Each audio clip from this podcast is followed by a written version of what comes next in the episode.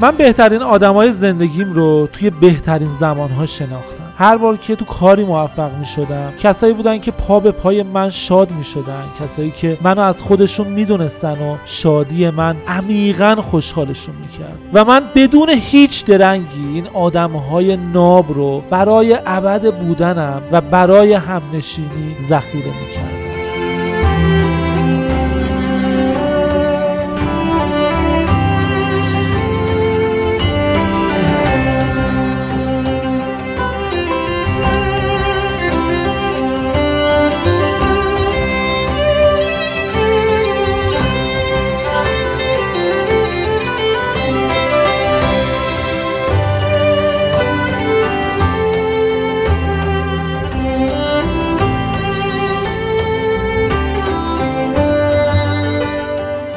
شاید آدم های کمی اطراف خودم نگه داشتم اما بهترین های دنیا رو دارم و دورتر ایستادم از دیگرانی که همسوی باورهام نیستن که بودنم عقایدم و لبخندم آزارشون میده.